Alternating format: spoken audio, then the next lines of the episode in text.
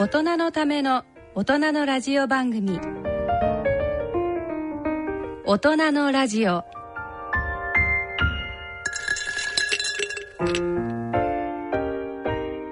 えー今回はですね前回の放送に引き続き、えー慶應義塾大学名誉教授の斉藤先生をお迎えして、えー血圧。しかも今回は、えーその治療と生活習慣についてねあの前回大変反響がありましたんであの伺いたいと思います。斉藤先生今日もまたよろしくお願いいたします。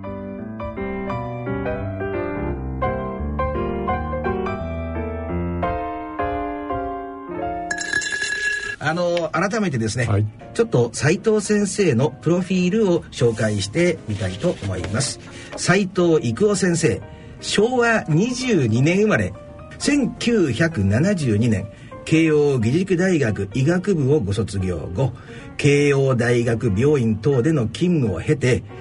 1995年慶応義塾大学保健管理センター所長、えー兼医学部教授となられました。2000年から、えー4回にわたり高血圧治療のガイドラインの策定に携わられるなど日本の高血圧診療に貢献されてこられました。主な著書に高血圧の診断と治療ハンドブック。一目でわかる高血圧。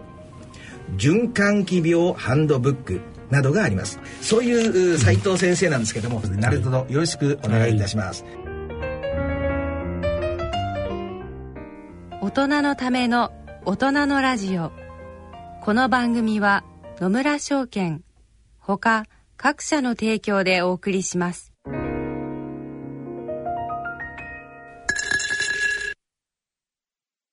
野村。第二の人生に必要なのはお金だけじゃないから。ゆったりとした旅を楽しみたい。健康はもちろん若々しさもまだまだ保ちたい住まいをもっと快適にしたり相続のこととかもしもの時のことも考えておきたい。セカンドライフのために知りたいことってたくさんありますよね。あなたのハッピーなセカンドライフのために。野村証券の本支店ではさまざまなスペシャリストを講師にお招きして野村のハッピーライフセミナーを開催しています。詳細はウェブで「野村のハッピーライフ」と検索してください。なお当セミナーではセミナーでご紹介する商品などの勧誘を行う場合があります。それの村に来てみよ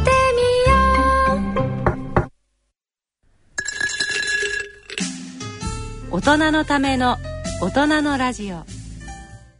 でちょっと前回のおはおお祓いじゃないですか、おさらいも含めてあの高血圧って、ん。結局放っておくとどうなるんでしょう、うん、高血圧は、えー通常はねあのご自身ではわからないと、したがって、えーまあ、なんとなく放っておいてしまうということも多いわけですよね。はいはい。でそれはあー、まあ、怖いことがあると。で何が起こるかというと、えーまあ、脳の血管が切れてしまったり、あの詰まってしまう脳卒中ですね。はい。それから心臓の血管が詰まる心筋梗塞。それから心臓がまあある意味疲労困憊状態、はい。動かなくなる心不全、はあはあはあ。それから腎臓が働かなくなる腎不全、まあ、そういったような、えーこれはまあ、まあ、これで死んでしまうこともあるし、まあ、大変生活に不便するような状態になるということがあって、まあ、これが困るということで、えーこれをね、ええ。ーまあ、なんとかあーこうなって不幸なあーことになる人をまあ減らしていこうということを、おーまあ、最大の目標としてやってるわけですね。なるほど、えであのー前回の時も、うん。あのー先生、え言われてらっしゃいましたけどもお自覚症状っていうのは基本的に我々あまりないですよね、うですね。血圧に関しては。であのお他にうん。もうまああのー私なんかもそういうタイプに属するんですけども大体血圧が高い人って他にもなんか、あのー病気を抱えていらっしゃる方多いですよね。うんそうですね。あの、まあまあ、いわゆる健康診断あるいは人間ドックをやると、はい、あの採血しますよね、はい、そうすると、まあ、血糖値調べたり、はい、コレステロールを調べたりしますよね、はいはい、まあ、そういったことがあってそれがまあ高い、まあ、糖尿病、はい、あるいは脂質異常症ね、はい、それから、えーまあ、タバコをねなかなかやめられないで吸ってると、うん、まあ、今でも日本の男性がまず30%ぐらいしてタバコ吸ってますけどタバコをやめられないと、うん、それからメタボ、うん、メタボリックシンドロム、うん、まあ、そういったようなことがあると、うん、それからあの高血圧あるいはこういったあ病気っていうのは、あの体質的なものがすごくありますから、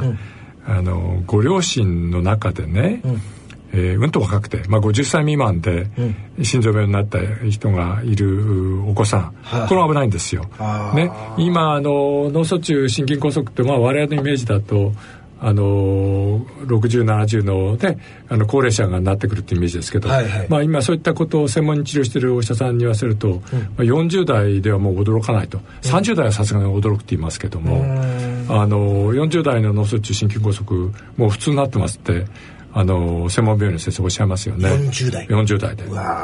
ですからねあの先ほどの50歳未満で起こってきてる人ね、うん。はい、がまあご両親で、まあ、いる人は、まあ、今そんないませんけども、はい、まあそういうこともあるということですね、うん。うん、ですからまあそういったような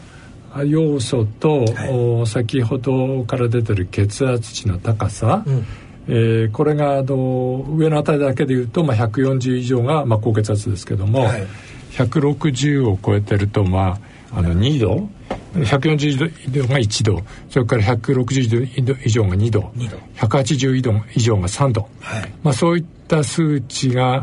と重ねて合わせてみて、うん、えー、その患者さんの心臓病の疎中になりそうな、うん危険度を推定できますから、えー、それでその人が危ない人高リスクの人高リスクの患者さん、はい、あるいは比較的安全な人低リスクな患者さん、はい、あるいはその中間の人というふうに分けて考えるわけですね。そして、まあ、この、まあ、リスクがどうあろうとまあ、生活習慣については、まあ、直せるとこがあれば直していただくのがまあいいと思いますが、それに加えて、えーまあ、薬を始め高血圧の薬を始めて血圧を下げる決断をどういったタイミングでするかというのを、うん、この今のリスクの強さから、うん、あの判断します。ですからうんとリスクが高い人はあの病院に行って、うん、うん、今日は外あの外も危ないですよってことはまあ先生はおっしゃらないと思うけども、うん、もうもうすぐ薬始めましょうねっていうふうに言うかもしれません。うん、あるいは、まあ、ちょっと食事頑張って体重減らしてね頑張りましょうっていうふうに言うかもしれません、はい、これはまあ低リスクだからですね。そういうことになっていきます。180が3度160以上が2度、うん、140以上が1度ですよね、うんそれによって、えー、大体予測ができるっていうことを言われたんですけど、うん、病気の種類が予測できるんですかね？これはあの脳卒中、ええ。ー、心筋梗塞心不全、はい、まあ、それらの血管あるいは心臓が痛む病気、はい、それらが起こりやすいって意味ですよね、はい、もう個々にももちろん脳卒中はより高い方が起こりやすい、はい、えっていうことありますよありますけども、はいえー、そういったまあ命にかかるようなことが、えー、ヒントとして起こりやすいってそういうことですね。ああなるほど頻度としてですね。起こりやすいそうそう。であのー、違う角度からですねあの先ほどの合併症で、うん、心臓病をすでに持ってる方脳疾患持ってる方腎臓病を持ってる方糖尿病を持ってる方、うん、メタボの方とかいろいろいますよね。はいはいうん、そういうすでに持っている疾患のタイプと高血圧が、うんこう合体すると大体病気の、うん、あのー、あれっていうのは縛れる絞れるもんなんでしょうかね。うん、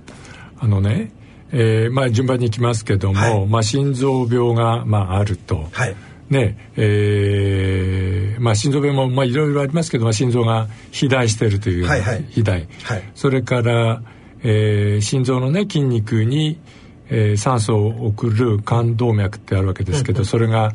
あまあ、細くなったり、はい、弱くなってる人、はい、まあ、そういった人がいるという場合に、それプラス血圧が高いということがあった場合にはこれはやはりあの血圧を、えー、まあ14090以下に、うん、まああの比較的早期にね、うん、あのまあ、先ほど生活習慣云々って言いましたけども、はい、修正まあ、それやっぱり時間かかりますから、はい、あの待たずに比較的早期にあの薬を飲んでいただいて、えー、治療を進めていくと。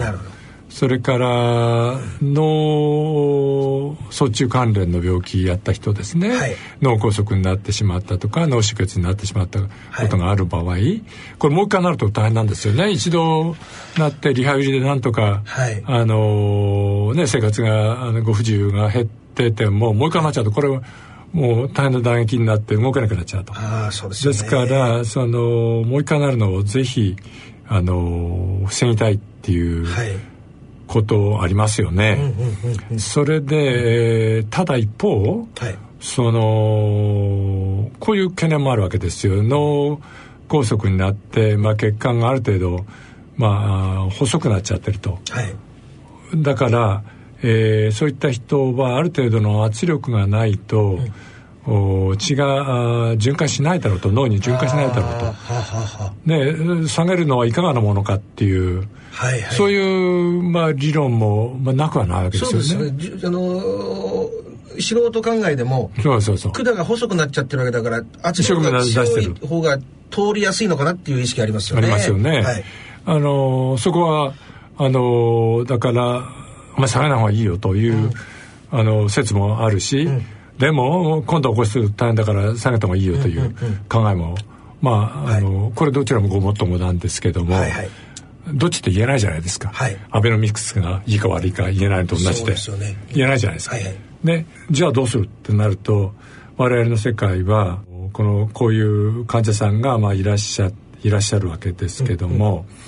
そういう患者さんにお願いして、うん今のようなあの背景があって下げた方がいいのか、えー、むしろ高めの方がいいのかね、それをまあ確認しないと、ちゃんとした治療ができませんから、ということをお話ししてその背景をお話して、まあお願いするわけですよね患者さんに。で何をお願いするかっていうとそのお薬を飲んでいただいて血圧をしっかり下げる治療を行うグループと、えー、お薬じゃなくて、えー、まあ偽薬なんですけども飲んでいただいてまあ血圧は、まあ、あのそれほど下げないようなグループに分かれて、うん、なるほど。まあ、経過を負わせてくださいと、はい、で元気な人だけ血圧を下げて、うん、お元気じゃない人だけ下げないとなるとこれはまた話が分からなくなっちゃいますから、はいはいはい、どちらもその同じような元気度の、はい、あるいは悪さの人をで片や下げる片や下げないということでえー、いかないと分かんないわけですよね。はいはいでそれでそういう試験がプログレスっていう愛称の試験が、うん、まあ、全世界で行われて日本の患者さんも参加してますけども、はい、それでその結果としてあの血圧をね、えー、ある程度下げた方が、うん、あの高いまま放っておくよりは下げた方が次に問題が起こることは少ないと。いうことがはっきり分かったんですね。ですので、えー、もちろんあの下げすぎればいいっていうもんでもないんですけども、うん、14090以下、えー、13585、うん、えー、程度には下げると、うん、どんな高齢の方でもね、うん、あの方が良いと。いうことが、はいまあ、確認されての疾患の人も血圧を下げると。いうことに今なってるんですね。まあ、そういうね、えー、今あの臨床試験っていう名前出しませんでしたけども患者さんにお願いしてそういう試験に参加してもらってそれがあって後の患者さんがね、えー、きちんとやっていけるっていう意味で、あのその貴重なことですよね。なるほど。いや、そのね、私なんかあの関心持っちゃうのは、その医学のなんて言いますか、その対応医学的な対応の仕方ですよね、うん、きちっとやっぱり答えがわからない場合には2つグループを分けてきちっとその探り当てていくっていう、うん、そういう姿勢にものすごくなんか感銘を受けますね。うん、あのね本当にそれありがたいあの患者さんに感謝しないといけないんですね。それでねあのー、今ねあの合併症のある、まあ、心臓と脳がすごく重要なとこなんで、はい、まあ、そこ来ましたけどね、そのそもそもね、その血圧について、はい、その薬でね、まあ、治療するかどうかっていう点もね、うん。あのこれ、えー、今はまあ薬で治療することになってますけどもね、はいはい、これ一体どうしてなのと、うん、というかまあ患者さんはね、えー、薬飲んだ方がいいよと言った場合にどうです？嬉しいですか？うんちょっと嫌だなって思いますか？どうです？正直ね、うん、私あの血圧の薬飲んでるんですけど、うん、2つばかりねあのネットで調べて、うん、あの2つのクリニックに行ったんですよ。一つ目行ったところは薬は使わないって、うん、言ってみたらもう血圧下げる道場的なね道場って柔道場みたいな道場ですよね、うん、だからでもう一方の方はえ言ったらこれはもうちょっと飲み始めた方がいいですねっていう感じでそうですね、あの果たしてでもなんかちょっと前者の先生の方は結構もう決めつけちゃってる感じがしてなんかちょっと、えー、生理的な違和感を感じたんで、うん、そういう点もありますね後者の方に行っちゃったんですけどどうなんでしょうね先生。はいつまりその生活習慣を、はい、まああ改められるところを改めるというね、はい、あのことを強調される先生もいらっしゃるわけですよね。ある意味宗教的でしたね、うん、私には。そうですか。はい、それでねそのじゃあまあもうちょっとざっとあのお話しすると。まあ、あの我々の生活って食べることと運動することとお酒タバコみたいなもんですよね。はいはいはい、で、えー、食べる場合に、はい、えー、高血圧に限っては、まあ、あの食塩ってことがあるわけですよね。塩分。塩分っていうのは、はい、これまあすごく貴重なものだったわけですよね、はい、人類にとっては、はい、えー、つまりあの私たちも動物ですから、うん、えー、まあお米麦を作ってもいましたけども、うん、まあとにかく魚を捕まえて、うん。えー、豚を捕まえて、うん、えー、そのお肉食べたいと、うん、ただ捕まえても肉はすぐ腐っちゃうから、うん、えー、すぐバッと食べないと大変とライオンと同じですよね、はいはいはい、もう大変ということだったわけですよね、はいはい、ところがそれを、えー、誰かその辺の時の偉い人が塩とね、混ぜるとちょっと長持ちするぞと。いうことを発見しちゃった人がいるんですよ。ね。はいはいはい、あの肉もそうですよ、はいはい、魚もそうですよ。はいはい、それで塩と混ぜてると、ね、そんな慌てなくてもいいとゆっくりあのいけるよと。いう発見しちゃった人がいるわけです。はいはい、で、えー、塩っていうのはそういった意味ですごくもう重要ですよね。それであの我々会社員サラリーもらってるじゃないですか。はい。SALARY なんですサラリーね。ね。それから塩は SALT ソルトなんですよ、はいはい、ソルト、はい、ね最初の3つ同じじゃないですか、はいはい、でそれ同じのはこれ偶然じゃなくて意味があってその今おっしゃる2000年前そのローマの兵隊さんね、あのいろんなとこであのヨーロッパで戦ったわけだけども、はい、彼らの給料はまああの塩でもらってたって言うんですよね。あなんか聞いたことありますね。あるでしょう、はいはい、サラリウムって言うんですけどね。塩なわけですよ。はい、貴重品だったわけですよ、はい、塩ね、はい、まあ、これはもうもう本当15、6世紀にかけてもすごく重要で、うん、あの食べたくても食べられないものだったわけですけども、うん。うん。うん、まあでも、まあ、そうやって、うん、とお金高いお金出して、えー、食物を塩で維持して、うん、まあ生活習慣を良くすると、うん、まあチーズなんかもそうですよね、塩で。で食べることが習慣化してると、はい、1日にねあの私たちは大体日本人 10g ぐらい食塩をねあの、はい、食べてるんですよね。10g 10g ぐらい、はい、もうちょっと多いかもしれませんけどね。でこれがあの戦後間もないねあの日本はまだお米と、まあ、お漬物味噌汁みたいなところもあったわけで、うん、ありますよね、ね、そういうところではこれが20とか30とかまあ、大量に食べてたというあの研究もありますよね。でそれがまあ今日、まあ、だいぶ減ってきてはいて、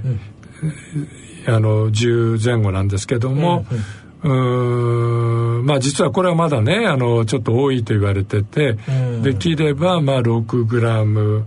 以下が、あのおすすめということにはなってるんですね。でこれはなかなかでもあの難しいんですよ。それでというのは今あのね、えー、食塩あなたどれだけ食べてますか？食べさん分かりますか？一日。ちょうどもうあの前回もそうだったんですけど、うん、先生私が考えてることをなんか、ズバリと当てるのでこれ6グラムって言われてもわからないですよね。で私ですよね、えー、ちょっとね、えー、なるべくポン酢を使うようにしてるみたいな、うん、そんなレベルですね。いいですね。はい、もうもう最高ですよ。うん、ねあのー醤油の代わりになるべくポン酢を使うとか、ええ、あの例えばソースをとんかつにかけたい時にレモンとねあのけあのマヨネー、えー、ケチャップにするとか、はいはい、あのねそういう工夫も、あのぜひねまあ美味しいもんですよそれでも、はいはい、それからあの刺身もね、まあ、極端な場合、まあ、普通醤油とわさびと食べたいですけども、はい、まあ、わさびとレモンで食べるとかね。あのそれでもねあのまああの結構いけますよ、はい。えー、ですからまあそういうような工夫があるんですけども、うんうん、それと話戻って、はい、じゃああなた一体食塩1日どれだけ食べてるんですかって話になった場合にね、これはねあのやっぱり自分じゃ分かんないんですよね。分かんないですよね。分かんないんです。であのー、すごいプロの栄養士さんがね、あのー、昨日食べてきたものをこう手帳に書いてきて見見てこれどれだけって言ってくれるあのプロの栄養士さんもいらっしゃる方いらっしゃるけど、まあ、それはなかなか、あの難しい。はい、ね、それであのー、こういうのがあるんですよ。でそれは何かっていうとね、あの私たちが、まあ、あの日々食べてる食塩っていうのはね、はい、まあおおよそその日から明日にかけての尿を貯めると、うん、その中に出てくるっていうことが分かってるんですよ食べた分だけ。ですからあの極めてシンプルに言えばあの1日分ねあの尿を貯めてそれをあの測ればナトリウムと塩素ですから分かるっていうね、そういう話があるんですよ。でそれはまあ確かにあの不可能ではないですよね。はい、ただしかし実際にあの会社で働いてる人の尿を1日食べてもらうってことはまあ現実的にはできないですよね。そうですよね。できないですよね。はい、1日分ですもんね。うん、ということであのー、まあいろんな先生があるんです考えたんですけど、まあ、川崎先生って有名な先生が考えたんですけどもその朝ねあのいわゆる健康診断行くとおしっこ取ってもらって検尿するじゃないですか。はいはい、でその中のねあの尿の中のその食塩成分ナトリウム、はい、あるいは塩素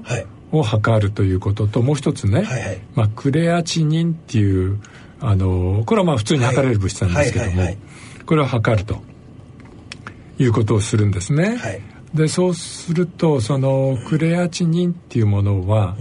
そのその人の体格に応じて1日に大体どれだけあの出てくるっていうことが分かっている物質なんですね。したがってその中の1回取ってもらった尿の中のクレアチニンとその人の体格、はい、年齢等からね、はい、えー、大体、えー、何倍すればその1回取ってもらった尿の中のナトリウムがあのそれに該当するかっていうことが分かるんですよ。はあはあ、ね？先生このクレアチニンっていうのは、うんうん、健康診断を受けると、うんうん、あの腎臓の機能を示す、おっしゃる通りです。あれですよね。はい、あのえー、普通のあの最低限のあの健康診断ではクレアチニンやらないんですけども、えーあの人間ドックレベルになるともうほとんどクレアチニンが入ります。はいはいはい、あのそれからこれからあの将来的にはあの最低限のあの健康診断でも入るかもしれませんけどね。うんうん、でクレアチニンはまあ腎臓の機能を示す物質血液の中のクレアチニンね。はいはい、でそれがあの尿の中に出ていくんですね。なるほど。出ていくんです。はい、で腎臓があの具合悪くなってくると。はい尿の中にあの出せなくなっていくんですね。で血液の中のクレアチニンって増えていくんですね。であの腎臓の検査として今あの血液のクレアチニンが用いられてるんですね、はいはい、でそれをあの尿の中のクレアチニンを測ると。ですからまあ血液でみんなが測ってるものですから尿でも簡単に測れるも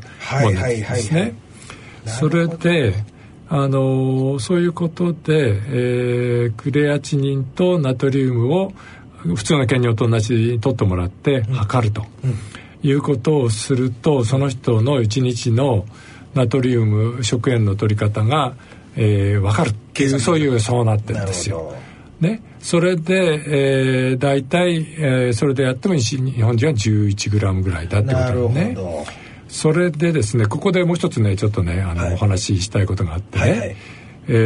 ー、私の大学の学生さんいるでしょ、はいはい、であの健康診断で血圧測るわけですよ、はい、そうするとあのまあ、20歳前後の学生さんでもね、まあ、高い人いるわけですよ。そんな多くはないですよ。そんな多くはないですけども、はいはい、えー、6000人7000人学生さんいるから、うん。えー、その中の数パーセントはやっぱり高いわけですよね、うん、あの大人みたいなのたくさんいるんです、はいはいはい、ね、それで、あのー、そういう若い学生さん血圧高いと、うん、まああのー、どうするのって問題があるんですけども、はい、まあそれはさておき、はい、えー、まあ、ある時なんですけどね、その学生さん100人ほどに呼びかけてあの集まってもらったことなんです高い人をね、はい。それでお願いしたことはちょっと兼用したいと。うん。あのね、今のシステムで職員をどれだけ取ってるか見たいんだよってことで、あの頼んだわけですよ。でまあいいよって言ってくれた人が100人ぐらいいたわけですよね、はい、それで、えー、まあ1回目それやったと。ね。それで、えー、2週間してじゃあもう一回集まってねで、まあ、もう一回来てくれたわけですよ、うんうん、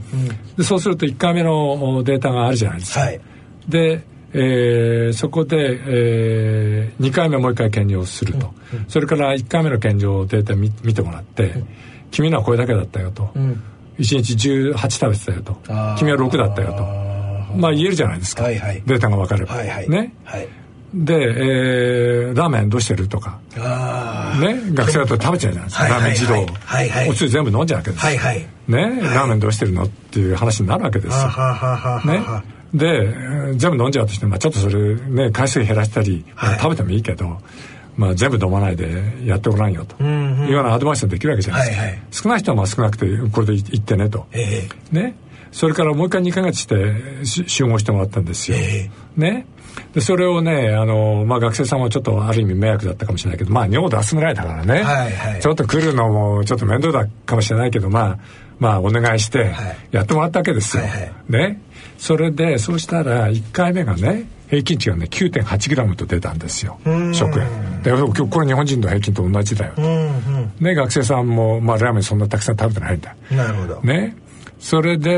えー、それからもう一回2週間後に来た時はこれは何もいじってないわけですよ、うん、何も誰も知らないから結果ね、はいはい、そこではね、まあ、9.5g って結果出たんですよ。だからまあ1回目と、まあ、ほぼ同じですよね。なるほど。